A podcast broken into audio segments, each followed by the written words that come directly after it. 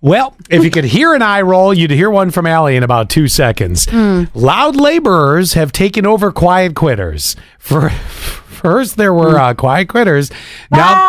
Now there's the now there's the loud laborers. No, they're ruining the office. These people are workers who show off for the boss by constantly talking Oh, I did roll my eyes. By talking I about- hate this so much. how difficult their job is. They think they're uh, advertising how hard they're working, but experts say that uh, sort of whiny behavior can actually hurt productivity and uh, morale by hogging the boss's attention and praise.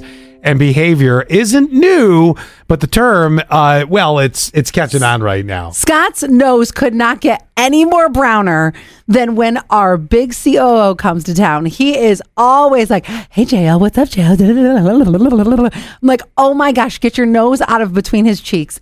And then Are you finished? And no, I'm not. And then this is another such a Scott thing is he'll tell you everything he's doing. He's walking down the hallway. Oh, I'm just gonna go work on those music logs. Oh, I'm just gonna go type that wise promotion. Blah blah blah. And I'm like, What if you need me? You know where I am. you, you have a cell phone.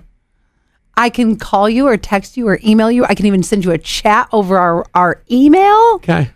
I think you're just making sure that you we all know that you're working. Well, I mean, you know, you don't keep a career for 32 years for nothing, right? Ru- Right, right. oh, I'm just doing work over here. Okay, I'm done with Well, you I'm now. watching old videos of Bob Barker kissing ladies.